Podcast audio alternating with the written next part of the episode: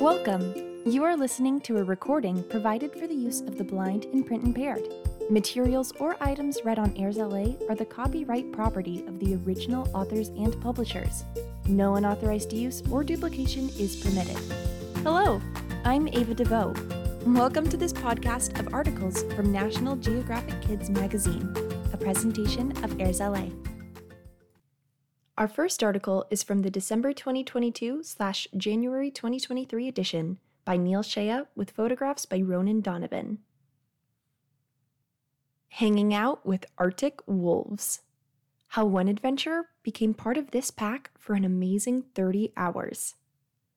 Seven Arctic wolves slide across a frozen pond beneath the 24 hour sunlight of the summer Canadian Arctic in 2018.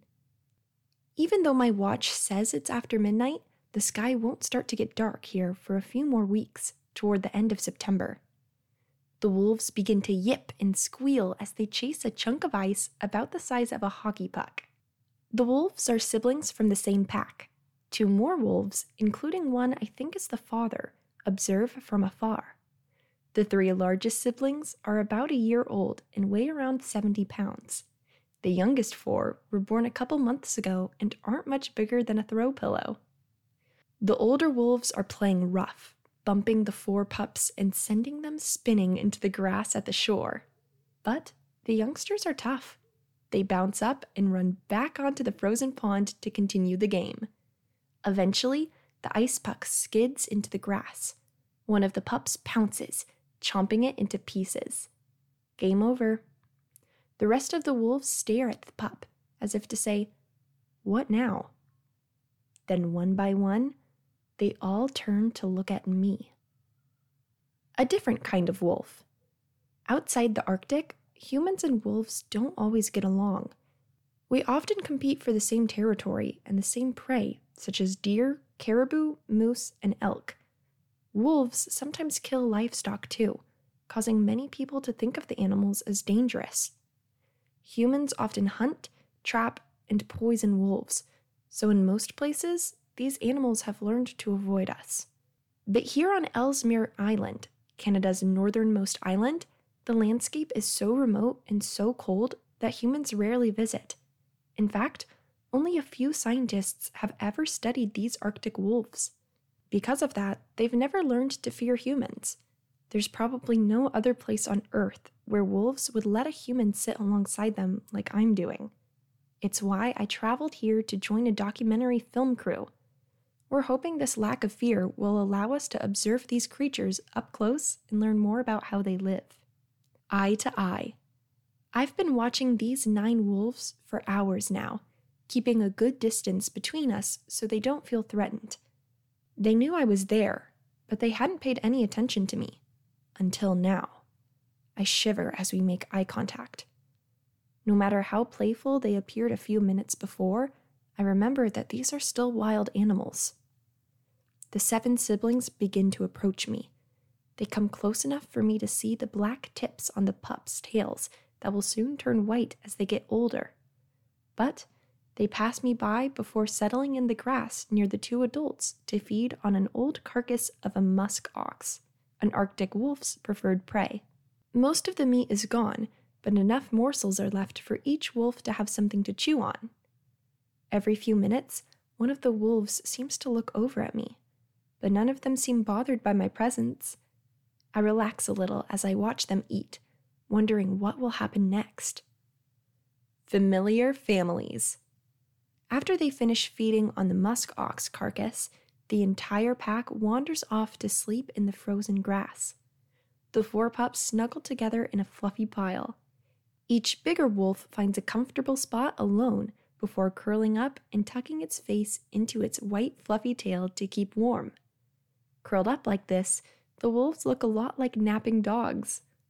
Wolves and dogs do act very similar, and they share nearly 99.9% of their DNA.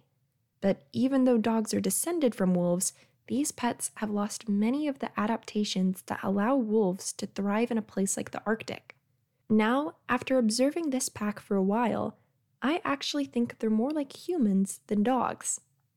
Like us, they're one of the most successful and widespread predators on Earth. And most wolves live in packs that include parents or older wolves caring for younger ones, just like human families. In an Arctic wolf pack, the parents or older siblings teach young pups how to survive. Watching the wolves play, nuzzle, and nap together, I think this wolf family seems as close as any human family. Lost on the ice. Many hours later, the pack begins to stir. When they're all awake, they gather in a post nap huddle, wagging their tails and licking each other's faces.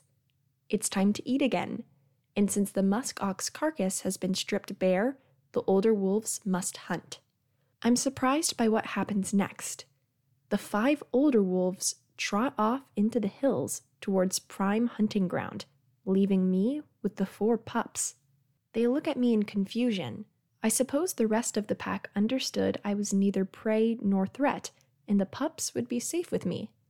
But that doesn't mean the pups want to be left behind. They want to join the action. They jump up and begin chasing after their family. I follow, riding on an all terrain vehicle, or ATV, figuring the pups must know where they're going. They don't. Soon, we're all lost in the cold tundra with no adult wolves in sight. Reunited. Luckily, the pups know what to do to find the rest of the pack. They gather on the side of a ridge and start to howl. Their little voices echo over the empty hills. After each round of howling, they sit still and listen for a reply. After a long time, we hear nothing. But then, finally, a faint sound rises. The pups recognize it before I do, and they start squirming with excitement. That's when I realize the older wolves must be howling back. The pups head in the direction of the cries. Soon, the pack will be together again. Arctic upgrades. Arctic wolves belong to the same species as the gray wolves found in other parts of North America, but they have special adaptations for the chilly habitat. Check out how an Arctic wolf's body is perfectly built for a place where the temperatures can reach as low as minus 70 degrees Fahrenheit. Ears. Arctic wolves have smaller ears compared to southern wolves. That means less surface area to lose heat from. Tail. Warm, fluffy tails wrap around these wolves' bodies to keep their faces toasty when sleeping. Legs. Shorter legs reduces a wolf's exposure to cold air. Paws. Tufts of hair between the pads of their feet help keep them warm when they walk on snow and ice. Their special paws also grip slippery surfaces better. Fur. White fur blends in with Arctic wolves' snowy surroundings, helping them surprise prey. These wolves have two layers of fur a visible outer layer that works like a raincoat to protect them from snow, rain, and sleet, and a dense undercoat that traps air near the skin like a sweater. Wolf speak. Wolves are famous for howling, but they communicate in other ways too. Check out how Arctic wolves talk. I'm in charge. An Arctic wolf leader will hold its tail high Another shows respect by slinking along the ground and sometimes rolling over on its back to greet the dominant, more powerful wolf.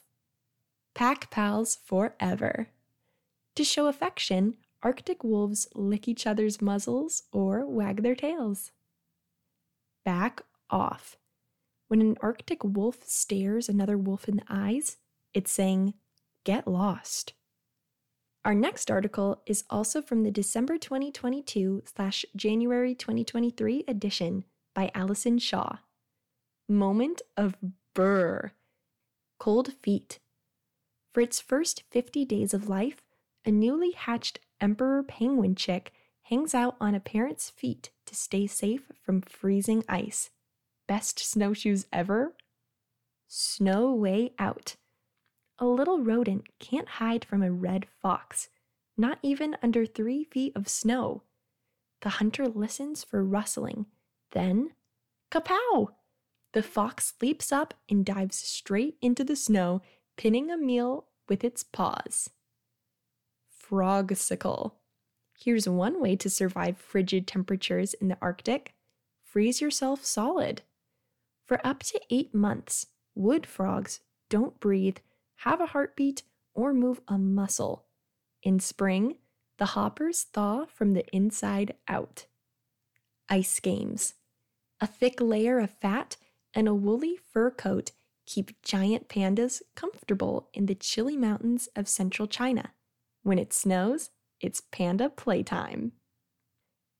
And our last article is also from the December 2022 slash January 2023 edition. What you think? Check out how Nat Geo Kids readers responded to this poll. Which animal is the oddest? 12% of people said desert horned viper. Another 12% of people said the okapi. 8% of people said the narwhal. 25% of people said axolotl. And 43% of people said the pink fairy armadillo. That brings us to the end of today's articles.